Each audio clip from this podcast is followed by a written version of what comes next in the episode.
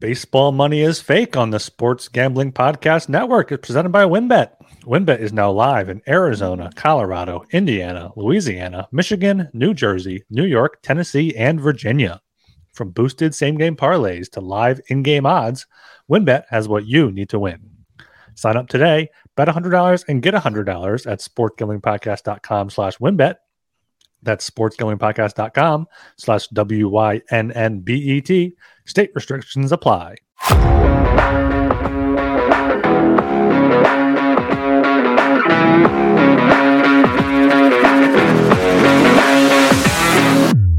Welcome to Baseball Money is Fake, fantasy baseball podcast on the Sports Gambling Podcast Network.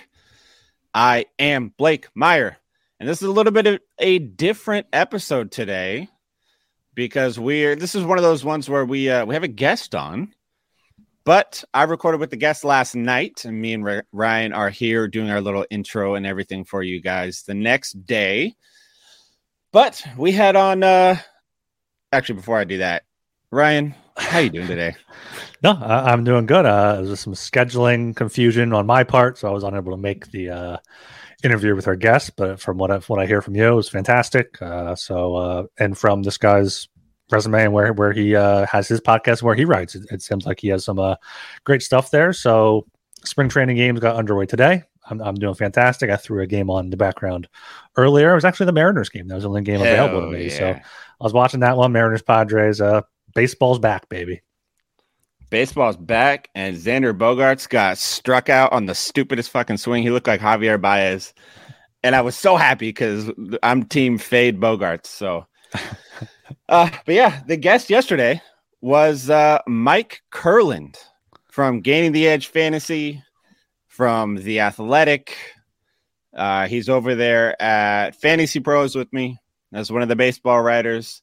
And even though me and him didn't mention it in the uh, the interview because he he doesn't keep up with it quite as often. He does have a podcast called the Bases Loaded Pod that they upload on YouTube and Apple Podcasts and things like that. You can catch him on Twitter at Mike underscore Kurland, K U R L A N D. Awesome conversation.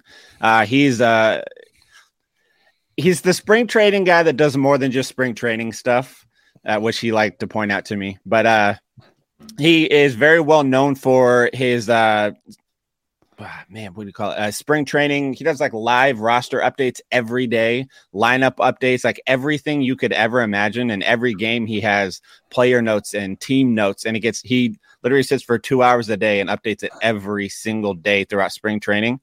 And then rolling into the season, uh, like I know he's doing a bunch of fantasy pros work with me. Uh, he has three articles coming up this month, and then he's going to follow up with that throughout the season. Same with his work uh, on the Athletic, and he also has a lot of work on his Patreon, which I think everybody should go check out. It's five bucks, I think he said. It's really mm-hmm. cheap, and they're putting up. It's him. Uh, who? I, oh man, who else works for GTE Fantasy? Him, uh, SP streamer off of Twitter, who's won a bunch of awards. Excellent writer. Like, there's a ton of guys just putting out crazy high level fantasy baseball content. It, Five, like, like like I said, five bucks. Go check it mm-hmm. out. Check out his YouTube as well. It's GTE Fantasy on YouTube. It pops up.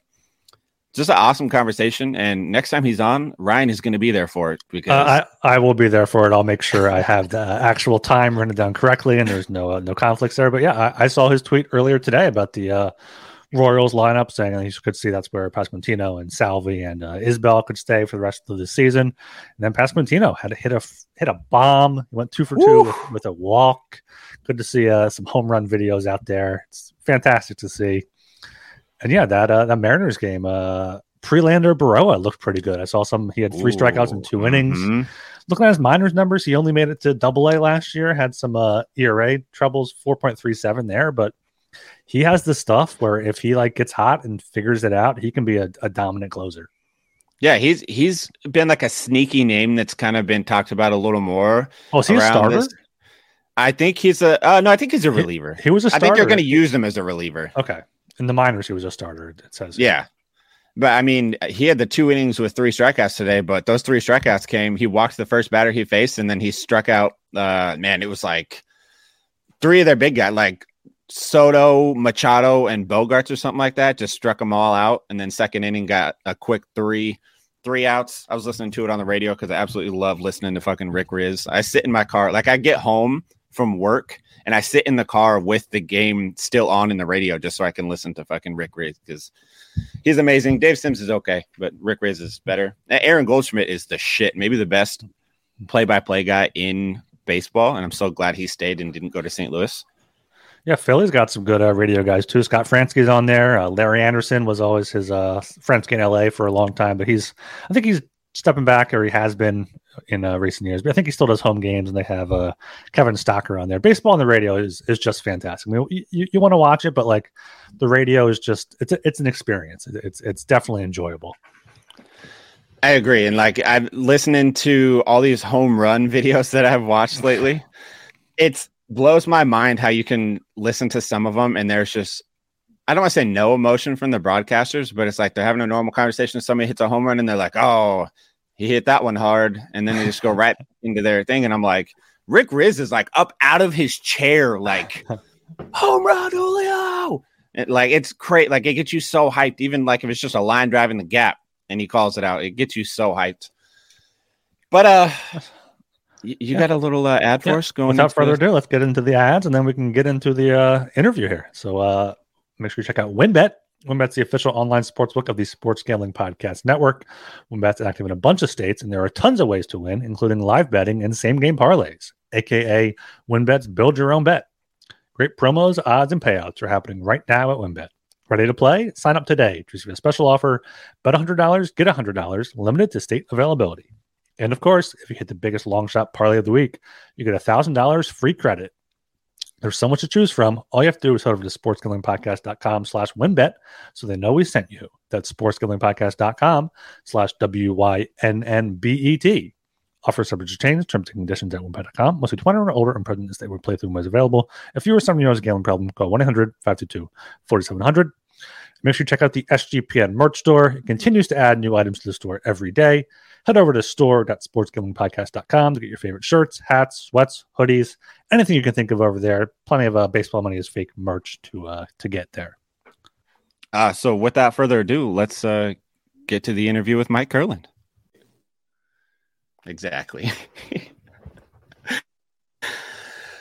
All right, everybody, we are here with Mike Kurland. It is Blake Meyer as always. How you doing today, Mike? Fantastic. How you doing, man? Thank you for having me, by the way. Hey, no problem. Thanks for coming on. I know we've been talking for it's been a couple months now. We've been going back and forth. Uh, I know you're doing your thing over at GTE Fantasy. Uh, you're working for the Athletic, and you're also one of my partners in crime, I guess you could call it, over at Fantasy Pros, getting ready for this season coming up. And I wanted to have you on because for everybody that is listening to this, if you are listening to this, that means that there is now officially baseball happening. Spring training is here. And who better to talk spring training with than the spring training guy himself? Yeah, I like to think of myself as the spring training guy. It's kind of fun. It's unfortunate. It's just a, it's like a one month, uh, like, hey, you get to shine for one. I do a lot of stuff, obviously beyond spring training, but yeah, spring training has become something I've been known to uh, really have a handle on these days. Yeah, you have that excellent uh, spring training lineup tracker that you do. It really dives deep into everything that happens in spring training. I know previously you've done it for where was it? Was it on GTE Fantasy before? was it up on the Athletic?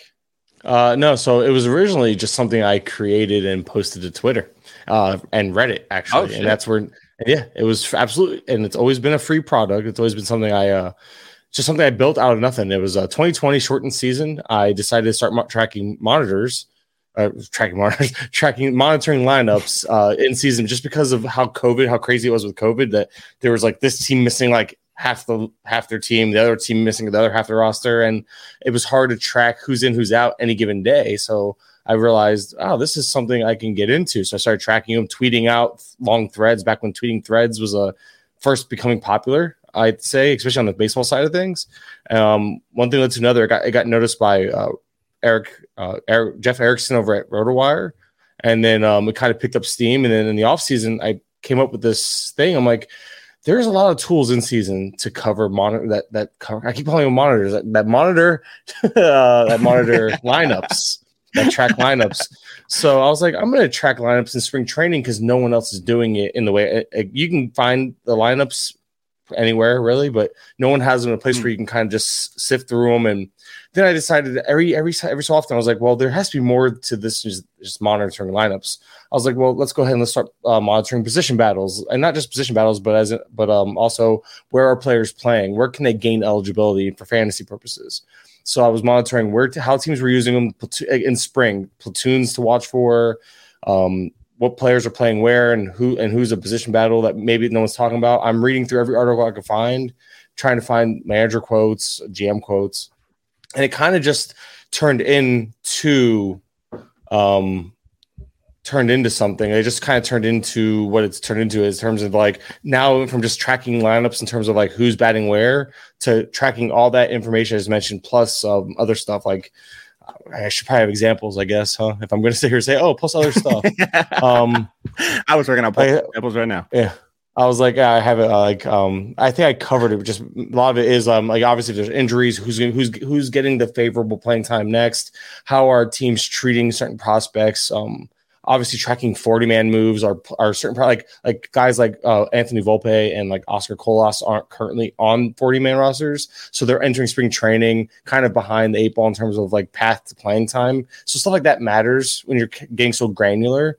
And again, this wasn't where it this is where it's gotten to. Where it started was simply, hey, look, this person's batting leadoff all spring. Hey, look, they're leading off to start the year. No one saw for Dalton. No one thought was Dalton Varsho was actually going to lead off last year, but he did for good uh, for a good portion and at various points. So stuff like that, like that, that's where it started. Was the concept of trying to find extra plate appearances in a day and age where plate appearances are becoming more like more of like sought after, especially in deeper formats and like where play appearances matter, especially you know with platoons being more uh, relevant and with days off being more relevant and you know just all that going on it was just like that's kind of where it started was like let me just find these plate appearance gems. Next thing you know it's like oh there's more to and that's why like i said just kind of escalated to a point where now it's um it, it landed me the spot at the athletic because nando found the chart loved it and with the chart i also was doing notes. Like these trends i'm talking about i was tracking them for everyone.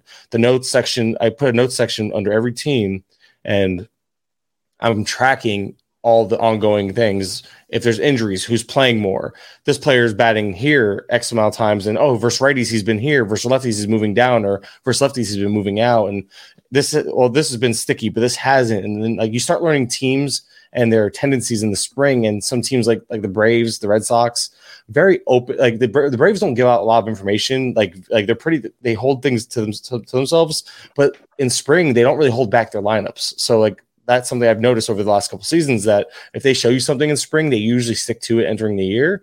And the Red Sox, uh, meanwhile, the Red Sox on the other hand have been very vocal. The usually pretty open with like, "Hey, this is what we're going to do," and they actually show us. Not only do they show us, but they actually back it up with quotes. So you kind of learn tendencies like that. You learn which which teams are more likely to stick with what they're showing you, what teams are working on things. And you'd be surprised how much of that, how much of the lineup itself will stick going into the regular season. And that's where you get your little like those that, that, little edge, that little something extra that could give you a little something. Like if again going back to I'm, I'm citing Varsho just because it was the most obvious one where I got so much I got so much pushback last year because nobody was buying it. No one's uh, they're like, oh, it's spring training lineups. I'm like, yeah, I understand.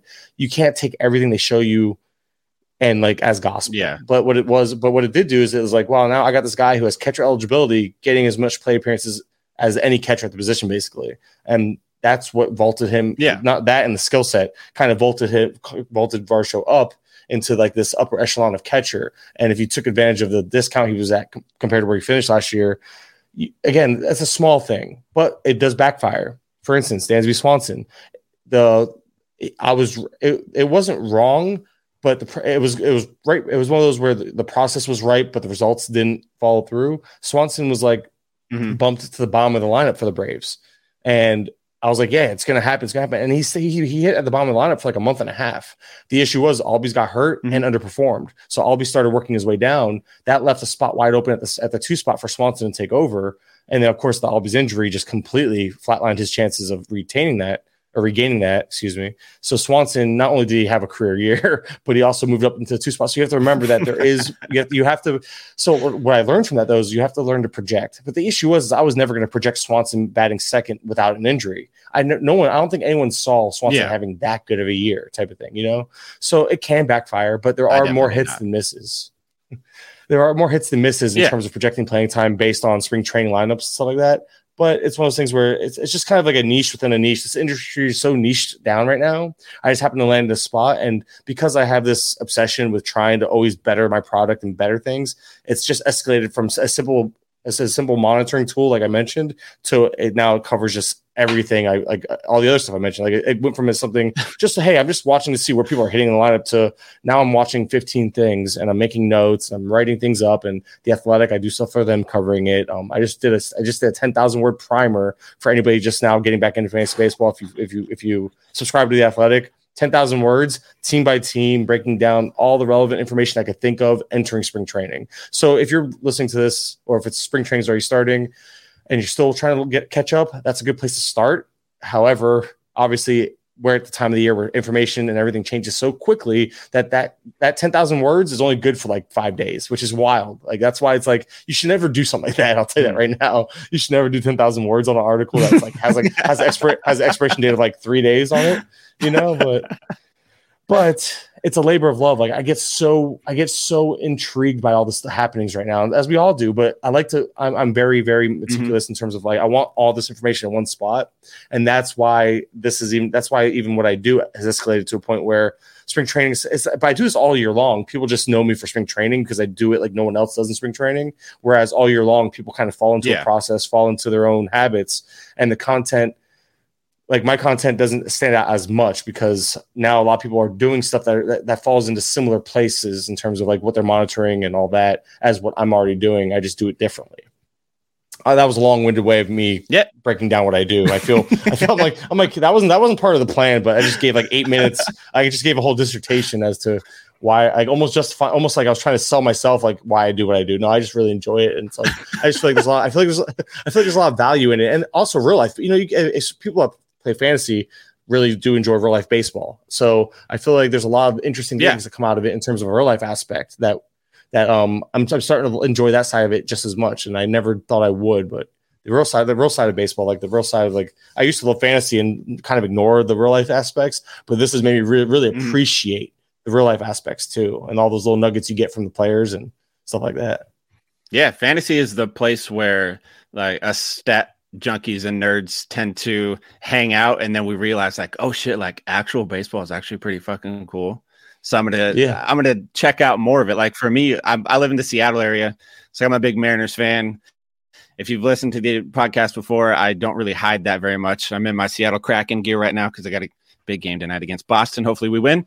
But your lineup tracker is perfect for somebody like me because I do absolutely love baseball. I pay attention to an insane amount of baseball, but when it comes to spring training time, I tend to get very locked in on a lot of the Mariners news just because that's my sweet spot. That's my the Mariners are my are my shit. So something like your lineup tracker gives me the ability to I can pay attention to my Mariners, but I can use your spring training lineup tracker and all of that to keep track of all the trends and stuff around the league that I wouldn't catch myself.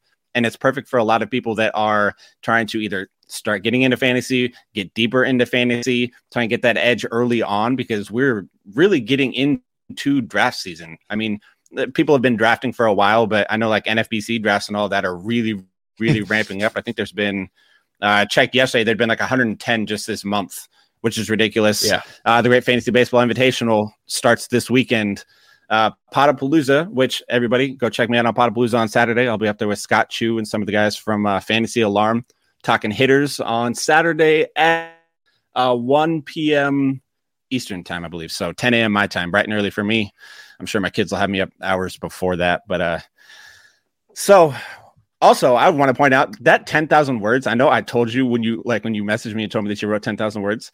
For anybody that is listening to this that has read my articles, I sit in the sweet spot of about 1200 to 1500 words. So if you've read one of my articles, it's about 1200 to 1500 words, and yours is like eight times that. That's pretty fucking impressive. it, it, it, got away from me. I, I saw I, I offered an idea, and then they, they said yes, and then I said okay. But then as again, it's one of those things that as I started doing it, I'm like, there's so much more to this, and let me let me just keep adding, adding, and it almost is too much, honestly. But I look at it like this: not only is it for you know the athletics so it's a it's a it's you know it's one of the bigger sites. I wanted to also put something out there that no i can honestly feel like i could say no one else has done or no other site offers. Mm-hmm. I, I, I enjoy putting out content that's neat. First off the fact that all season long like on the patreon by the way i guess i should mention that this tracker it was free for like three years and it helped me build my platform helped me get to where i'm at I paywalled it for the first time ever, and I felt guilty about it, and I shouldn't because I literally put it on the Patreon. It's five, it's five bucks, and you can cancel at the end of the month. So for five bucks, you have access to all this stuff. And there's, it's like I said, there's, it's, it's a daily write up. I did the math. If you, if you, if you literally sign up and stay for 30 days and cancel before your next renewal, it's 17 cents a day. I think, I mean, I usually say my, my two cents is often worth as much. I'm, I'm, I'm asking for my two cents to be worth 17 cents is how I look at it. but, um, no, cause you know, I spend about two to three hours a day on it. I, and it's, da- I update it daily. If I don't update it uh, for a day, it's because I was stupid busy at work or something that I just couldn't get to it. But it's rare that I miss a day. And then in season, yeah. I transition over. I don't do, I don't do the lineup tracking, uh, the actual tracker. I transition over to a three to four times a week. Actually, and I showed you my sample of my write ups. I go team by team, breaking down oh, recent yeah. trends in playing time, recent trends in platoons, uh, injuries, and who's been playing for them. All the same stuff, but I do it in real time throughout the week, throughout the whole six month season. So, although I do that, I feel like mm-hmm. all and people do appreciate it and enjoy it. And I tweet up, I tweet a bunch of information out. So it's always like there's always something. I and I do not everything's paywall. I, will I'll throw some stuff up. You know, like hey, this this week, like one of my three a week will be free or something. So it's um I do offer free content too. Still, it's just well yeah, a lot of my stuff has been paywall these days as I've gotten more niche down, more of a demand for the work, which is nice. But at the same time, it's like my content is also very much for the deeper league player or like dynasty players or AL NL types mm-hmm. that are trying to get a, a, leg up because it's just so like no one cares about I don't know um, Mike Maikel Garcia. Like, oh, he, like I I think I had a note about him. Like, he's on the forty, he's on forty man for the Royals, potential for playing time via shortstop. But like the average redraft player probably hasn't even heard. I know I didn't hear about him until like December of this year when I started doing. I do this whole. Yeah. I do another thing. I do these other things where I go through every team's forty man, take obscure names, either not getting drafted or like beyond pick four hundred, and I do a little blurb about them. And I'm doing that for the Patreon right now, and I'm finishing up. I just finished up the NL, so that's how. And but that's what gives me a leg up. So now I know who these guys are because the average player doesn't. Now dynasty players might know who these players are because these players, or obviously people follow the teams. But again, this is just one of those things that's like providing value from this niche of like just being so in tune with every with as many with as many players on as many teams as possible because the average person like me i'm a marlins fan which we do exist um we, i know i know i'm really comfortable Whoa. i'm really yeah first off yeah they, they, suck but um i'm really in tune with that team already but if i can take that same level if i can be close to you know having that same level of knowledge on all 29 other teams as an analyst that provides a lot of value to my followers too because i'm always tweeting stuff you know little mm-hmm. nuggets or and like you mentioned, like Fantasy Pros, I picked up three articles and I threw one together in like 30 minutes today just because I'm so full of information. It's and not it's not like a bragging thing. It's just like my brain's full of it because I'm doing all day every day because I have a, it's a really bad addiction. It's like I just look at stuff. I just I, I, I'm I'm if I'm not reading an article about baseball, I'm writing an article about baseball. If I'm not writing an article about baseball, I'm recording YouTube videos about baseball. If I'm not recording YouTube videos about baseball, I'm talking to someone else like about like, hey, did you hear that Brad Keller uh, picked up another pitcher or revamped his stuff at Driveline, which apparently everybody's going to Driveline. That's a whole other thing. It's like no, it was. It used to be a big oh, deal. Like oh, they just play with Driveline a lot here. Well, it used to be a huge deal. Yeah. It used to be like, wow, this this one or two players went to Driveline. The Dodgers sent all their hitters to work on uh, getting their bats quicker through the through the you know through the zone and all that. I'm like, that's mm-hmm. awesome, but I'm now I'm just starting to wonder. Now my brain starts kick, my brain starts kicking into this gear of has this always been a thing, and we're just now hearing about it or is this new and the Dodgers yeah. are kind of the first ones to do this? I feel like this is this can't be yeah. the first time. This is just the first time we're hearing about it, you know. So you guys start thinking, and then people yeah. over here like overreacting to the pitch clock. Like, hey, look, we have to let's watch this picture, this picture, and this picture because because you can go on Savant and find the times of like you know how long it mm takes a pitcher to wind up or how long it takes a pitcher th- between pitches. What we don't realize or what we might not think about, the average person, like they're like, oh, like like, what's going to happen to this pitcher? You realize not only are these guys professionals, but they've probably been working at this timing since like November, December. They aren't just now getting to spring training saying, you know what, now I got to worry about the pitch clock. They've been working all off season for this stuff. So it's like we are overreaction central right now as a, as a, as a community and as a fan as, as fans. Um, the other thing we're overreacting for is the shift. The shift ban will help players, but not. I don't think it's gonna be as extreme as people might make it out to be. You know, there's players that are gonna benefit way more mm-hmm. than others for sure, and there's no arguing that. But to think that Corey Seager's gonna hit like 350 now, you know what I mean? Like just the overreaction of like people. You know, you, you, get what I'm saying though. People are just like, like oh, it's gonna help yeah. this guy so much. I'm like, it's gonna help. It's gonna help, and it's gonna help some players more than others for sure just I don't think it's gonna be as helpful as people think. So I feel like we have to kind of, you know, it's just that type of time of the year. You kind of have to bring down expectations, try to be level headed, and that comes with experience. But man, I can tell you yep. what, every year I learn more and more, and every year I just become more, more more of a wet blanket as I learn from smarter people that that kind of have been trying to be wet blankets for years. And I'm always like, why are these guys being jerks? Oh, they're not jerks. They're right. I'm just ignorant. so yeah. Don't mind me. I, I like to. Yeah, by the way, the, you, you, got me. You got me on here. I'm a talker. I apologize. no, hey, you know what? That's perfect for me. If for those of you listening, sometimes I keep forgetting that we're recording this. For those of you listening, if you can't tell, Ryan's not here. It's just me and Mike, man in the ship. Ryan will be back. He's doing his hockey thing. But uh, yeah, I sometimes I feel like that's the big difference between uh, people that work in this industry and people that don't we are the people that are overly obsessed with this stuff. There's people that like baseball, there's people that love baseball, there's people that are obsessed with ba- baseball, and then there's people that literally every like waking moment of their day is about baseball. I sit and watch Mariners games with baseball savant open so I can see how hard Julio Rodriguez hit that ground ball to the second baseman that he barely barely beat out for a single on the in the infield. And like I, I sit and I look up uh, when I'm at work, uh, you know, players that pop into my head, I look at their Fangraphs pages from back in the day, or I look up uh, what was the average exit velocity last year, what was the average barrel rate. I think average barrel rate last year was like seven point one percent, things like that. And I, I love breaking down all this stuff. And I also wanted to say, don't ever apologize for paywalling your stuff, man. We we work in an industry that is so cutthroat and it's so full of people, and we are lucky enough to be part of the one percent of the one percent of the one percent that actually can say we we I don't want to say get paid because then that sounds weird, but like we we actually do somewhat of a living in in a sense. And so never never feel bad for paywalling the stuff that you work so hard for, especially 10,000 words is fucking insane. So yeah, yeah 5 that, bucks that, is a steal for that. Well, the 10,000 words was on the athletic, but like this thing, the, the tracker will probably like all the write-ups I do for the next month. Cause I, what I do is I, so I do the notes. I, you've seen, I've showed you the, uh, and people can see access, still access oh, yeah. 2022's version to get an idea. But I showed you like every team gets a little note section. But what I do for the Patreon on top of the, you know, this again being Patreon exclusive, I take these notes and I put them in an easier to read format, and and I and I'll elaborate on them because I have more space.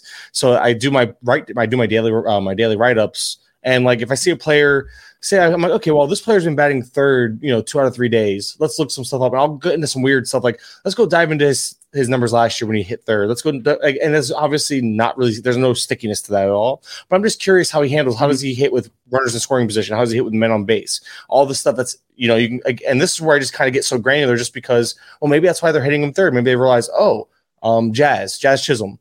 He his his OPS with like runners in scoring uh, scoring position and with men on base is like 950 plus for his career. So that makes you that makes you wonder if he's that good at hitting with players on base. Will he go? For, will he still lead off, or are they going to utilize Arraez and Segura ahead of him, giving him a chance to have those players on base and get and get those guys in scoring Ooh. position? So that's where it goes for that, and that's where my analysis kind of takes me on that rabbit hole of, okay, this makes sense. If if Chisholm has these good numbers, maybe obviously the team knows this because I'm not anybody special. I'm just a guy who follows ran, again goes on ra- random rabbit holes. But then I, yeah. I, start trying to apply that. I try. I start trying to apply that knowledge or that that what I what I find into like how can I project playing time or how can I project uh, play appearances. So and that's and that's kind of why this is how, again this is how the niche has evolved my thinking too. And then I, I realized last year I was too uh, I didn't project forward enough in terms of like like I would take what a team shows us as gospel in terms of who's playing and all that. But now I've got I think I realized I, my big takeaway last year was be a little more open to projecting not only better playing time for young guys, but um also be more open to projecting playing time for like prospects that haven't been called up yet, especially when it's for, for guys like I don't know, insert Oakland Athletics player here. Normally, they went out and got a bunch of prospects. But my my point is, is um like Tony Kemp. Like by by midseason, I, would be surprised if Tony Kemp is in the way of you know they shift people around, and then you have um Diaz. I can't remember his first name, but like uh, Diaz comes up, and he's I think he's a first baseman, so Seth Brown can move around. And my point is, is I'm trying to get to a point where I've gotten to a point where instead of just assuming, a, hey, Tony Kemp's going to lead off all year. Tony Kemp probably leads off the first half. He led off all year last year, but I bet you it's because they couldn't trade him. And I don't think they're going to. Mm-hmm. I think they're going to go. You know, they're not. The A's aren't going to not sell off somebody if they can't. Kemp will make a great yeah. depth piece for a lot for a lot of teams this year. So that's another. That's a team where you start looking at teams like the the Tigers, the like Parker Meadows for the Tigers before they went out and got Matt Vierling. I really liked Parker Meadows just because he flashed really. And he, again, he's a young guy, flashed big numbers in the upper minors on the 40 man.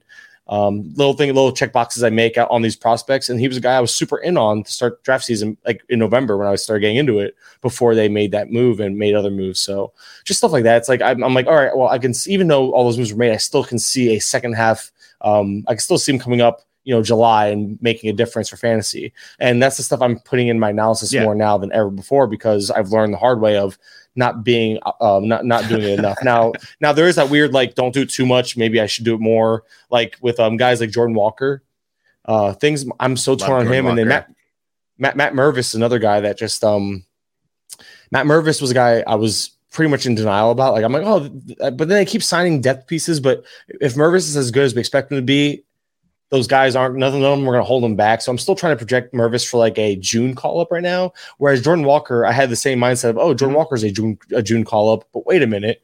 A recent quote from, and this is what goes back to mining, mining the news like Zimmerman will do. But like I, I look for my own information as I'm doing the sign up stuff. Same idea. I do similar mining the news, not as in depth as Zimmerman, but like I'm looking for lineup information or quotes like this about playing time, where you have Tyler O'Neill and Carlson play, uh, fighting for center field. So what does that tell me? They they're looking at opening up a corner outfield spot. They have Alec Burleson. They have um they have Yepez, but they also have Jordan Walker, who they're transitioning to the outfield because he's not going to play third base, you know, with Arenado there, or first base mm-hmm. with Goldie there. So I'm looking at it like, sure, Burleson can factor in. Burleson's a lefty. Yepez is a righty, I believe, if memory serves. So they can platoon naturally there. Carlson hasn't showed yeah. much at the big league level. O'Neill hasn't been able to stay healthy, but O'Neill has the skill set to be a good hitter and a good fielder, even in center, and has the natural speed and skill set to be a center fielder. Regardless, um, my point is, is now I'm thinking, do I do I sit here and project Jordan Walker being able to break camp now because it looks like it sounds like they're trying to make a spot for him, or are they making that spot for Alec Burleson, who they really like too? It sounds like so that's where it gets tough. And Walker's another guy, Walker and Mervis. Neither one of them are on the 40 man as of right now. Not that that can't change at any mm-hmm. moment, but when you enter spring not on the 40 man, you realize that like a team has to make room for you now. So that kind of puts you in that position where you have to kind of take a step back and realize as much as I like these guys, they currently cannot break camp with the team until they get put on the 40 man. so so you have to realize like as much as you like a player, they're not going to make the team if they're, if they're not if they're not made if there's room not made for them. So and injuries can open that up, or just obviously like why would they not cut Hosmer or, or Edwin Rios with those deals that they gave them? Those are cuttable assets as well to make room for uh, for Mervis, etc. So you get my you get my point. It's just again, it's just one of those things where oh yeah, you you, you want to keep an open mind. You don't want to be too aggressive. It's a weird sweet spot, and you're not going to get it right all the time. You're probably going to be wrong more times than you're right when it comes to trying to project when a young guy is going to come up or a prospect is going to make an impact and all that. But the goal is to at least know where to look for that. You know what I mean? So, and that's where yeah. I'm getting trying to get better at. That's where, I, where that's where I feel like this has led me to being better. And part of what I cover is trying to put that information out there for people to have as well. So when it comes to spring training, then I know a lot of people say that like stats and things in spring training don't matter as much, but are there specific things that you look at in a player in spring training that makes them stand out more to you than normal? So I will say the same thing. I will echo that stats don't matter, but mm-hmm. There, but I will say this: um, stats I will look. Well, stats what I will look for. It's it's only for hitters. I will look for stats because pitchers, you'll you'll hear a lot. Like you'll see, oh look at this, like Andrew Heaney last year was getting crushed in spring, and then you would read like, yeah, he went two innings because he was and he threw all these pitches, but he's he was only working on his new sweeper that he was throwing. And that was kind of his thing. Like, yeah, he threw some fastballs in there, but he was really working on his mechanics, working on the new pitch. And that's what pitchers, mm-hmm. a lot of pitchers will ramp up doing that. Other on the other hand, you have pitchers trying, and that's when it matters, I guess, a little bit for pitchers when they're trying to fight for that fifth starter spot. Like this, this, uh, this spring, we have what Wesneski, um, okay, like, two other names that are fighting for the the last spot in the Cubs rotation that's where that's where your performance might matter. You want to look at those guys because those guys aren't going to be tinkering as much because they're trying to they're trying to break camp mm-hmm. as a starter. So that's where that's where maybe your pitcher stats matter more. Um, but when it comes to hitters, I don't care about anything besides walk rate and strikeout rate. And even those, it's such a small sample. You can't take away any stat anything from stats in such a small sample. But guys that were like, yeah. it reminds me of like Keston Hiura last year. Keston Hiura, he was hitting bombs walking 14% of the time mm-hmm. like he usually does or whatever. But he was even though he was having a great spring, hitting almost 300 or, or I think he might finish at 300 or whatever, had like six home runs. He still had like a 35% strikeout rate. That oh. carried over. That carried over. So as flashy as the numbers were, the strikeout rate was still an issue. And guess what happened? It's still it was still an issue in the in the regular season. Mm-hmm. A few years back, Travis Shaw. Travis Shaw started having those uh, issues with in spring training where he just Ooh. couldn't hit anything. I know name drop, right? um, yeah, he, he, he, he, was, he was coming off. I think he was coming off like a 30 home run season with Milwaukee or something. Like he came off a big year. It was like he was a guy that everyone was liking, and he just started suddenly. He was having issues with mechanics, having big time strikeout issues in spring, and that carried over. And that was like the final year. Like and no, and ever since then he was like irrelevant. After that, I don't know what the heck happened there in general, but um, that was like that's the type of stuff that's so those maybe those are two extremes, but those are the type of things that uh I follow, especially with players that know are known to have strikeout issues. I don't know. I don't remember Shaw having that type of strikeout issue per se, but Hiura does or did and does. Yeah. So if a player, uh, if a player with those issues, like if Adell comes in this spring, hits eight home runs, but striking out 35% of the time, guess what I'm going to believe? Not the eight home runs. You know what I mean? So it's one of those things. When a guy yeah. shows you who they are, you have to believe them. I'm not going to suddenly believe an eight home run because we've seen Adell run hot and Adell can hit. And a lot of these pitchers, you know, they're facing minor league pitching most like outside of like the first inning or two. These guys will face minor league pitching a lot, and we know mm-hmm. Adell can crush it. So that's why it's like strikeout rate. Strikeout rate is something I've just kind of looked at, and it always has to go with not strikeout rate. Like if Trea Turner strikes out 40%, I'm not too worried. That's just probably a slow start. But if it's a guy with strikeout issues, yeah, yeah. that you're, that you're trying to project growth for, and they're not showing growth there against worse pitching because again, the pitching you're facing on average is worse. If you can't improve the strikeout mm-hmm. rates even there, what are the odds that you're going to suddenly figure it out, regardless of how good you did in your eight spring games or whatever in the in when when the, when the games matter? So that's why that's where that's why it's like yeah. Uh, strikeouts. Strikeouts are like the only thing I really look at for uh, hitters. And like I mentioned, pitchers, the only time I really pay attention is if they're going for a position. And even then, it's like I still don't give it like, oh my god, look at this guy. He has like a 0.1 ERA. Like we see pitchers all the time overperform in like in like in like 15 inning samples. So it's just one of those things where the only time yeah. it really matters is just to see who wins that spot. But other than that, the coach will usually speak on that before you even have to figure it out yourself. Yeah, prime example of the uh, pitchers sucking in spring training. I keep I'm really good with the Mariners references, but back in the Felix Hernandez heyday, he was famous for that, and everybody around here would over exaggerate. Like, oh my god, he he threw two innings yesterday, and it was 60 pitches, and he gave up nine runs and struck out one. What the hell is going on? It's like, well, he was he was throwing his curveball at, at, different spots in the in the at bat that you wouldn't normally see him at. He's starting out with a, a change up down and in just to see what happens. Like it, it nothing about any of that actually correlated to how he was going to perform throughout the year. This is just a time for them to get like real at bats that aren't just live ABs against their teammates. It's like real in game at bats, and they can try different things. And then, they ramp up like, for the season. About, yeah. about the strikeout rate. Yeah, like I, have been keeping an eye on I keep an eye on Kelenic a lot, as many people around here do. Uh, That's today he hit uh yeah, he hit like an opposite field bomb today in live ABs, and everybody's freaking out about how sweet it was. And granted, he did come in with a, a pretty nice looking swing this year that he's kind of tweaked, but it was off of like a triple A triple A pitcher in a live AB with no no like fielder, no none of that. It it, Kelenic hits bombs in those scenarios. He's already proven that he can hit AAA pitching. So that's not anything that makes me go nuts. But everybody seems to see that and think like, oh my god, he's fixed. But you, you yeah. have to take everything with a grain of salt around around this time of the year. Well, but I pitchers, wanted to though, get into. Oh yeah, Sorry. go ahead. No, go ahead. Uh, I was go ahead. real, real quick with no, pitchers. Um, your boy Matt Brash. I love Matt Brash, by the way. Love him. They were supposed to, you know, they, mm-hmm. they talked mm-hmm. about transit. They, they talked about transitioning him to a starter again this year, or try to. Um, obviously, the WBC, yep. I think, because he said he said he was going to go do that. They said never mind, maybe, but that's yep. okay. Fine. You see a guy like him and DL Hall, guys that are known for control issues but have electric stuff. If they can go out there with mm-hmm. three inning outings and actually have good control and command, that might matter. That matters. That that can that can possibly yep. carry over. So for pitchers, not so much performance per se, but like but guys that are actually trying to actively transition to a starter or guys that are just showing more control or more strikeout stuff, maybe pay attention to it. Maybe that could be your difference maker in a draft type of thing. Write them down as a sleeper, put them on your watch list. But stuff like that can matter, I think, for pitchers. Just watching, if especially pitchers with known control issues or lack of strikeout issues, maybe they're maybe you see them flashing one skill or the other compared to what they usually do, and you're like, huh, okay, I'll make note of that. Don't overreact. It's impossible not to, I know, but try yeah. not to overreact. And uh, yeah, that's that's so it's never it's never an actual stat so much as it is like an approach change. I guess is what I look for in spring. I, it's awesome that you bring up Matt Brash because I've been trying to contain myself. lately. I've been a big Matt Brash guy since before last year. I did the shit that he did last spring training was absurd, and then he came out in that first start against the White Sox, and his just his pure stuff is ridiculous. I mean, he couldn't hit the broadside of a barn with the baseball standing five feet in front of it, but his stuff is ridiculous. And Jerry Dipoto just came out.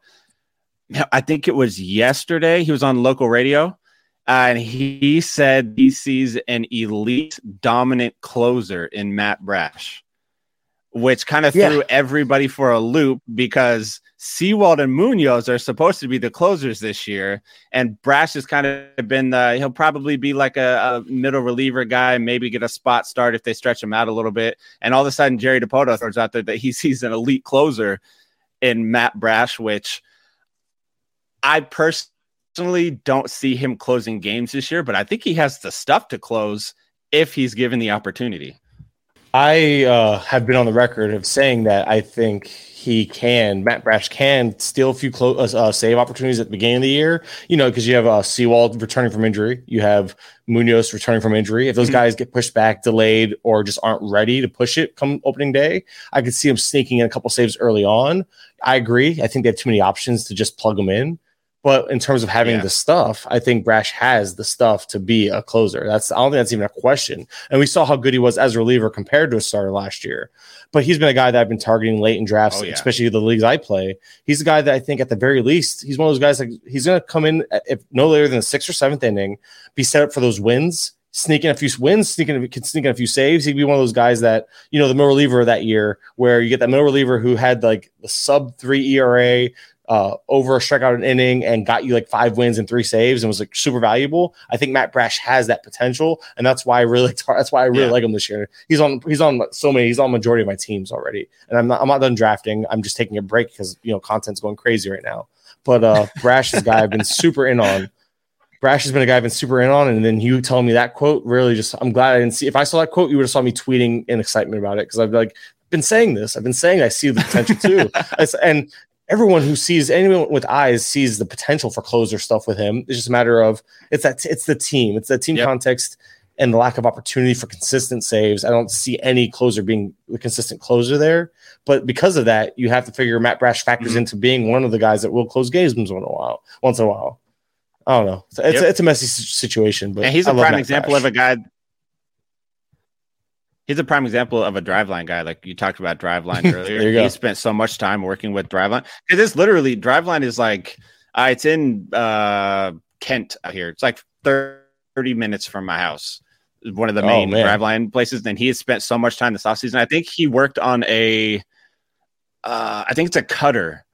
They had him add this on and the the guy that runs Driveline came out and said that Matt Brash, I don't even remember what the quote was. It was something ridiculous that even I thought was kind of like it was, it was like something like Matt Brash has the best stuff in like pitching wise in Major League history or something like that. But then the full quote ended up being like that his spin rates and things are so crazy that if he can get his like get it under more control over those pitches, that he could have some of the best stuff in Major League history. But of course, the editor's taking the the little juicy part uh-huh. out of the out of the, out of context to make it sound better than normal. But oh, yeah, absolutely. I mean, especially Anthony Munoz out here, I think is the guy that's gonna. I mean, nothing like dive too deep into Mariner closer talk, but he he's too good to not be the front runner when everybody's healthy. I mean, he throws 103 and he has a slider that breaks like 12 feet, which is nuts.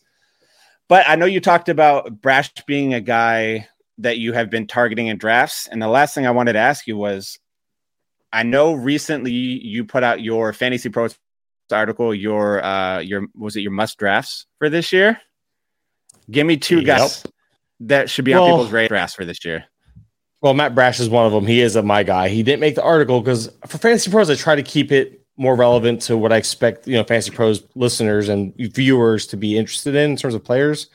But um, so I'll name yeah a couple. I'll, I'll name uh, so one of my guys I'm all in on Eloy, man. It's just it's it's a sick obsession at this point. I've been yes. I, I, remember I set I set the min pick for him back in like November because I'm one of those degenerate drafters, and since then it's no longer the min pick. It's actually more the his min pick the min pick in November, which was like in the 60s, has turned into his ADP now.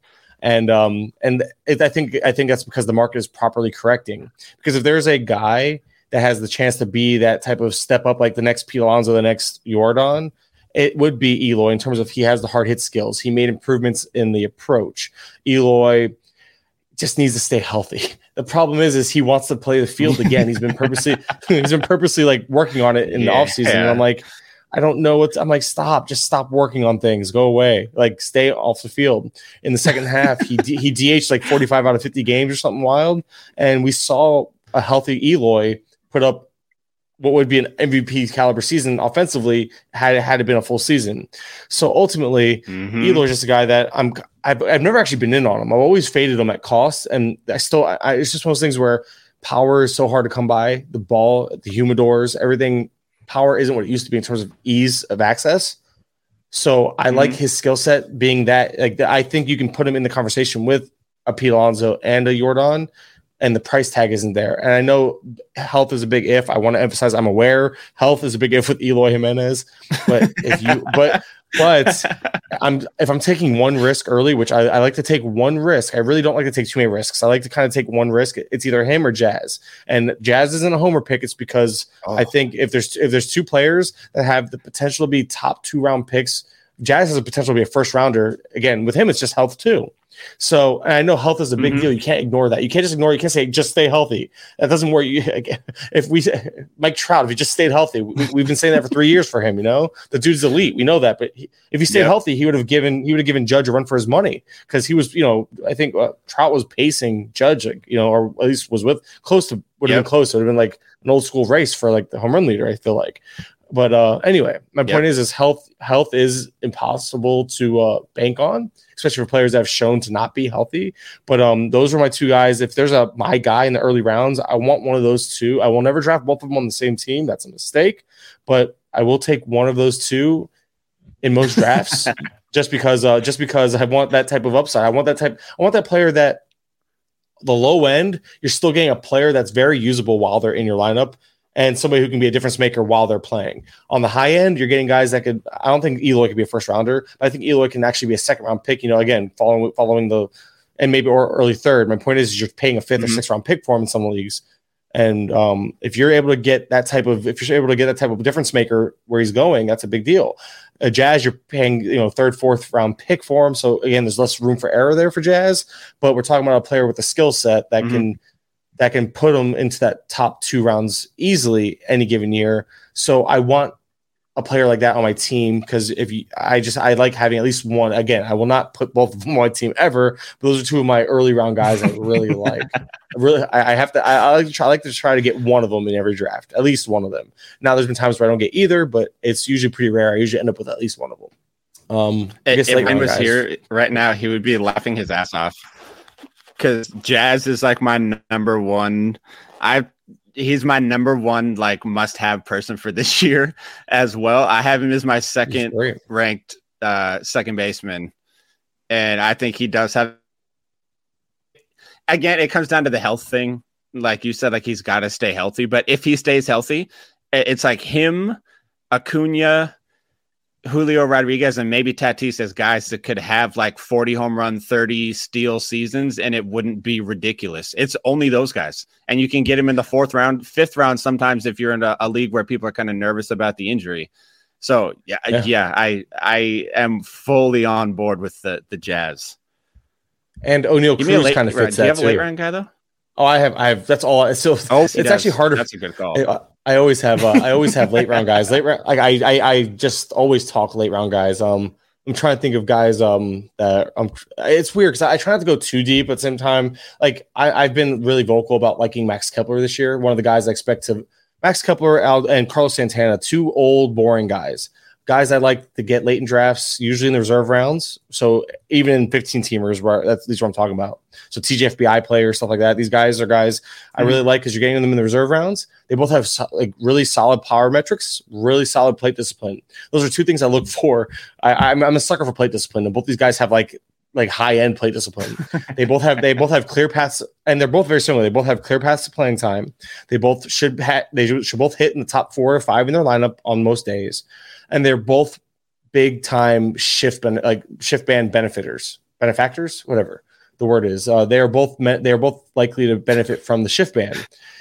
If you look at their numbers, and like for instance, I know um, there was like a Woba versus ex Woba difference for uh, Kepler, nearly 100 points on line drives and ground balls hit into the shift last year. So if you're looking at just that, like expected stats versus actual production on line drives and ground balls hit into the shift, uh, Kepler is one of those guys that like had bad luck there. And that's the type of stuff when I'm looking for shift data, I'm looking at like, okay, BABIP luck. I'm looking at, you know, the, the WOBA and X WOBAs on, you know, line drives and ground balls because that's what you're hitting into the shift mostly. So you give them, I'm not saying that they're going to be world mm-hmm. beaters, but if they, if they can get back to, because they haven't shown a deterioration in the other skill sets, the hard hit rate really, and the, and the plate approach, I'm willing to take a chance on these guys mm-hmm. as like, again, these are bench pieces. These are guys that are going to fill in the blanks in your deeper leagues they're boring. Again, I passed the exciting, uh, the upside, the exciting sleepers went straight to the boring guys that I like to get later. So it's like there's it's hard to, for me to fall in between because there's there's a lot of players I really like. Um, I'm actually looking at ADP now. I, I Kelenics a guy I'm liking at price in 12 teamers, but in 15s I'm afraid of him because I because in 12 in 15s you have to have him as a starter. In 12s he's actually a bench yep. piece, and that that makes a big difference. Oswald, Oswald Peraza, same thing. I like him in 12s more than 15s. Um, same flashy skill set. Kelenic, we all know the I like flashy skill sets. And that's kind of what I'm targeting in these later rounds in, in, in 12s. In 15s, I want more secure and sure things. And that's why you're seeing like mm-hmm. like there's a difference. That's way different in what in those names I just mentioned. Um, I'm sure I'm sure I can give more. I'm just um, I'm scrolling. Nolan Nolan Jones is a guy um, I'm banking on a lot too. Love Nolan Jones and Brice Turang, two hitters I really like late. Um, mm. One has power, one has speed. Uh, Turang has a clearer path to playing time. I think he's actually going to start at second base. Might bat ninth. Was 34 for 36 on the base pass last year. So the stolen bases for Turang nice. are a legitimate skill. And the Brewers are known to be a team that likes to run. So and he and Turang's a guy with always always has a double digit walk rate. Keeps the uh, the the K's like around 20 percent or less. So the plate approach should help him. Mm-hmm it should help him as well as he transitions to the major leagues. So if he can keep that on base skill set with that with that with that um, ability to steal bases and with new rules. Turang is a guy I really like as a stolen base sleeper, um, or as a sleeper in general. I think because I think even though the power isn't a plus for him, Turang can hit 10 to 15 home runs in that ballpark, you know. So and ha- and he'll play some mm-hmm. Great American Ballpark and other places too. I know the divisions aren't what they used to be, you know, the whole division play thing. So he won't get as many yeah. games in uh, in Cincinnati, but he'll still get some. Is kind of the point. So Turang yep. is a guy that if you if you want to skip those boring guys I mentioned, the old men, the the, the AARP collectors, so to speak. Brice Turang's the guy. He's he's been one of my like main guys I've been going after. I've just been watching the ADP climb from him. He he was a guy you were getting like in the 600s in early drafts. That as soon as his name was popped up on um popped up on roster resource as a starter, he just jumped up. And then they never and then they traded Kolten Wong, and that was kind of like oh there goes Brice Turang's ADP oh, yeah. jumping like jumping like 150 picks, and he's still going at a place where I think there's a huge like people love um people really like um oh man uh, Miguel Vargas for the Dodgers. I I really like him. He's a guy that I actually I was getting a lot of around pick 300. Now mm-hmm. he's around pick 200. I'm like, oh, that price. But um, I think it's like a poor man's Miguel Vargas in terms of having that type of skill set. He won't be as good as Vargas, but I think you're still gonna get you can get batting average here, you can get speed, and you get playing time. And I think with Vargas, you're getting batting average, speed, and playing time both are going to hit the bottom of the order. I just think there's a higher floor, a higher floor for Vargas with very similar ceilings. I, I think, and that's just me being maybe I'm a little biased. Maybe I'm just too high on the Turang. But uh, if if Turang carries over anything we saw in AAA into the major leagues, I think Turang's going to be one of those guys that everyone's going to be trying to fight over on the waiver wire in the first few weeks of the season if they don't draft him. That's some good ass insight that I was that's this is the reason I wanted you on there because this is perfect because I'm not I'm not the biggest prospect guy so anybody that can dive that deep into the ADP and talk about some prospects that I mean I I shouldn't say I'm not that big of a prospect guy I, I know my fair share of prospects I actually did talk about uh, Brice Turang on we were on uh, Sleeper in the Bust um, uh, Super Bowl Sunday we morning yeah. we were on there and talked about Bryce Turang a little bit. You gave a lot more detailed explanation on how you feel about him than I did. I like yours were way better. My big thing was he's, he's fast. He's a guy. He's going to get you steals. There is the bigger bases this year, which won't make a huge difference, but. A prime example I used it in our last episode. Um, a lot of the Seattle sports radio out here uh, like Ryan Divish and people that are out at uh, mm-hmm. Mariners training camp right now, checking it out. They said that the bases look like pizza boxes out there, which I thought was a pretty damn good analogy looking at the the pictures because yeah. they look I mean they didn't get necessarily that much bigger, but they look bigger. And so anybody with that kind of speed, even if it was in the minor leagues, is going to translate over to the major leagues. Like if you're fast, you're fast. If the bases are bigger, you're going to steal more bases. And you said he's what 34 for 36 on stolen bases last year. Yep, something like that. So he, he's got what it takes to be a legitimate steals guy in a league that I think might be. I think steals are going to be cheaper this year because I think a lot more people are going to be able to get to double digit steals, but not many people can get like 40 to 45 steals, which makes him that much more valuable, especially that late into the draft. If he's actually good, and it goes back to if he actually breaks camp, that's going to matter, obviously. But um, yeah, yeah, I think as long as he breaks camp as the starter, I don't see why that he would get the red light as long as he remains that efficient. Um, another, I'm just gonna throw a few more names out there because I love talking deeply, guys. Um, Ryan Pepiot from the uh, from the Dodgers. He's a, we're talking about guys with uh, strikeout upside. Talking about guys that pitch for a team with great win potential. Pepiot has that. The only thing about Pepiot and that's this is something I'm watching with, in spring with him. Can he get those walks under control?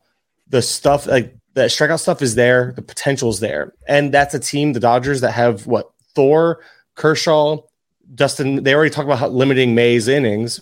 There's to be a clear path to innings on this roster just via injury and limitations to others. Pepiot should be the next guy up, and we know the potential and the skill set is there. It's just a matter of can he get that control? Can he get the can he get that command and control in place? So Pepiot is a guy that I really like in terms of a deep league pitcher, and a couple of really under the radar guys that no one's drafting. Even these guys are going undrafted three hitters going undrafted in even 50 round drafting holes right now. Uh, and not all of them, but some of them. Like I, I, looked up, I looked up Cade Marlowe for the Mariners. He wasn't even drafted oh. in, in any form, in any spots. He hasn't even been drafted. And you, you're a Mariners guy. Dipoto name dropped yep. Marlowe now that now that Trammell's out.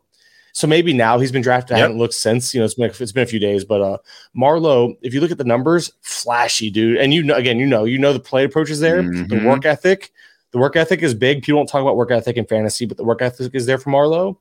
He has the uh he was very smart. He got like awards in college. I, I found a whole thing. Um, I'm trying to remember the site I saw but uh it was it was a whole thing about how good he was in school and college and the awards he got. I'm like, a guy like that is a great learner, great, and he puts that same work ethic into the game. Apparently, um, we saw him break out last year in the minors, and he's already been talked up by Dipoto himself yep. this year.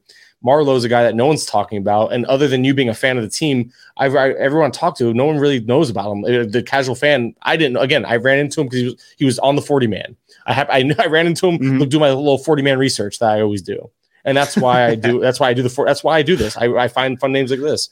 Him, Jared Triolo for the Pirates. Who? Yeah, I didn't know either. but he's on the 40 man, turning 25, known for his glove. And um, I said, and the reason why the reason why that the reason why that matters because defense defense doesn't matter in fantasy, but it matters in real life. So if you can find a path to playing time because of how good your defense mm-hmm. is for a team, especially a team like the Pirates, they have a clear need at second base too. I think it's Rodolfo Castro is the plug in right now for second base. Um, Triolo had yeah. strong plate discipline. Triolo offered he last year in uh, Double A, 112 games. We saw 17.6 percent K rate and a 12.7 percent walk rate. So again, elite plate discipline, at least at that level.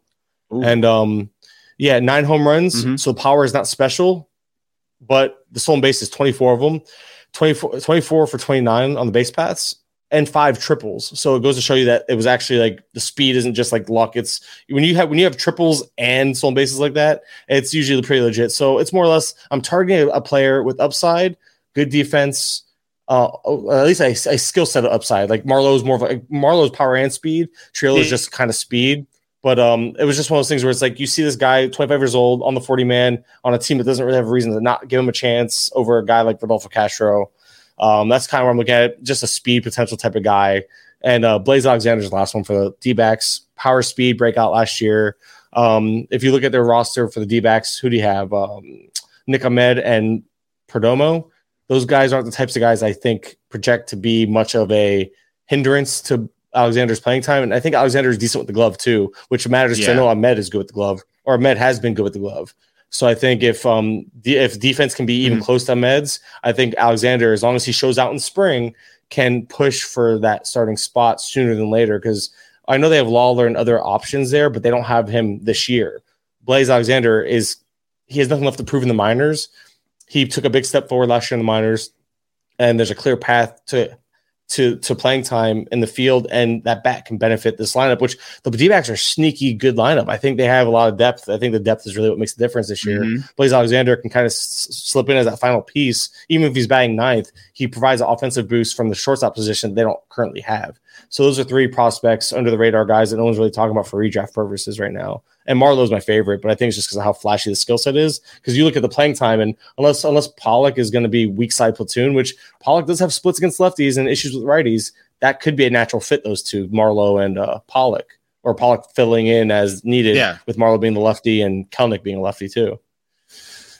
Okay. Yeah, I think I, I, I, I just uh, throw. You asked me who are my guys. I just throw a bunch, throw a whole bunch of guys. I lo- I do. I I, no, I told you I'm looking at stuff every day. Like that's all I do. I have a weird sick addiction. I, am glad you brought up Marlowe because he he's somebody that I don't get enough chances to talk about. I haven't talked about him on here at all, but he's on the 40 man, and if I remember correctly, he's on the 40 man because uh Dipoto for one fucking loves him and wanted him to be on the uh the playoff roster last year. So they put him on the Set, and it, Trammell goes down. Marlowe's already on the yeah. Marlowe's yeah. already on the forty man, and Dipoto. The thing with the Mariners is when Dipoto loves somebody, Servais finds a way to get that person into the lineup in some capacity. So all it's going to take if if Marlowe has some kind of spring or some kind of I don't even know what the word I'm looking for is. If he does literally anything. If he breathes correctly, Dipoto will put him up on the major league roster. Yeah, but, and not to mention I'll say not to mention Kelenic. Oh, sorry. Kelenic go ahead. Himself. Go ahead. I'll say Kelenic himself can just struggle mm-hmm. again. You know, and then there you go. There's another clear path. There's no lack of path there. It's just a matter of how they can make it happen.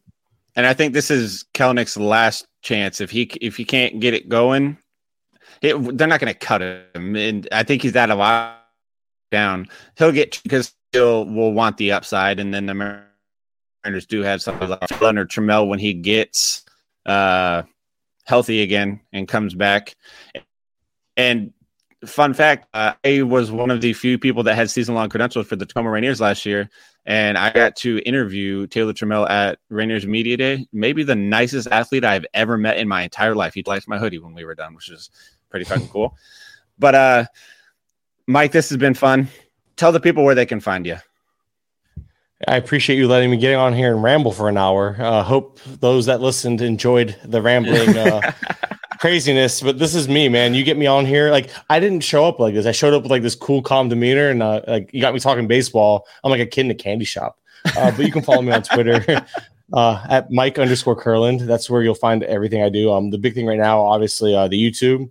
Check check out the YouTube. It's youtube.com slash at GTE fantasy. I just dropped another sleepers. I think it's like sleepers 5.0, where that's where a lot of this information comes from. If you go, if you, if you go watch all my videos, they're all like five minutes or less. So they're shorter videos, but they're all, it's all names like this. Like these names didn't come out nowhere. These names are like, the reason why I have all this information is because I use these, use this information to prep for other stuff. So all this stuff was just off top of my head because I have just, just issue. I have issues. I'm aware. Um, the athletic has my articles the Patreon, patreon.com slash GTE fantasy. Um, again, man, I really appreciate you having me on. And for those listening, thank you for putting up with me. Yeah, I appreciate you coming on YouTube. I watch all of your YouTube videos that come out. I think I've seen every short that you have put out. Uh, for those of you that have seen any of the TikTok and YouTube videos, I have been trying to get better at making over the last few weeks. Mike has been very helpful uh, when it comes to helping me figure out how to do some of this stuff and the programs to use and all of that. So I really appreciate that because it has been a really fun and hard thing to learn, and you've made it much easier. So thank you. Uh, everybody go sign up for Mike's Patreon. Go check out all of his work. It's well worth it. Uh, this is the kind of information that you're not just gonna you're not just gonna pull up some random site and get this kind of stuff. Uh, but as always, we're also brought to you by Underdog Fantasy. Underdog is your home for off-season NFL best ball drafts, but they also got you covered for a ton of other daily games, including NBA, NHL, and PGA. Underdog Fantasy is a great way to get down on your favorite player props if they're not available in your state. Head over to underdogfantasy.com and use promo code SGPN for a 100% deposit bonus up to $100. That's underdogfantasy.com, promo code SGPN yeah, underdog is what we use for our best ball. Hopefully, we can uh, get that going here again soon. Now that spring training is underway, and we just had a, a great conversation. You had a great conversation with Mike Kurland about it, so uh, hopefully, everyone is a lot more uh, informed now and knows what to look out for over the next coming few weeks. Yeah, there was so much Mariners talk that went on in that. I'm sorry, but I'm also not sorry at the same time. It's just and a normal a normal episode. It's just yeah, it's pretty the, much. It's the Mariners and Phillies show. Pretty much. And I I was here for it. Even got to talk some real deep Mariners like Cade Marlowe, who stole a base in spring training in his spring training game today. And I'm also excited to hear how high he is on Jazz Chisholm. That made me so happy, and I wish you were there for it when he talked about how Jazz Chisholm was his like number one overall must draft player. Oh man. I was so fucking happy, and all I could think was Ryan needed to be here for this. I feel validated. But yeah, it, it was awesome, and I'm glad he came on and we are talking about the uh, Mariners game before we kicked the interview, but I also saw that uh, I think Manny Machado was the first batter to become a victim to the uh, automatic strike rule. So you see the pitch clock there; it's it's pretty big right now where, where it is, but that's a minor league stadium, so we'll see yeah. what it ends up being uh, in the major league stadiums. It's from what I could tell last year because I went to a lot of Rainiers games last year, uh, AAA for the Mariners, and they had the pitch clock and it was never really an issue. It's something that players seem to get used to really, really quickly. Mm-hmm.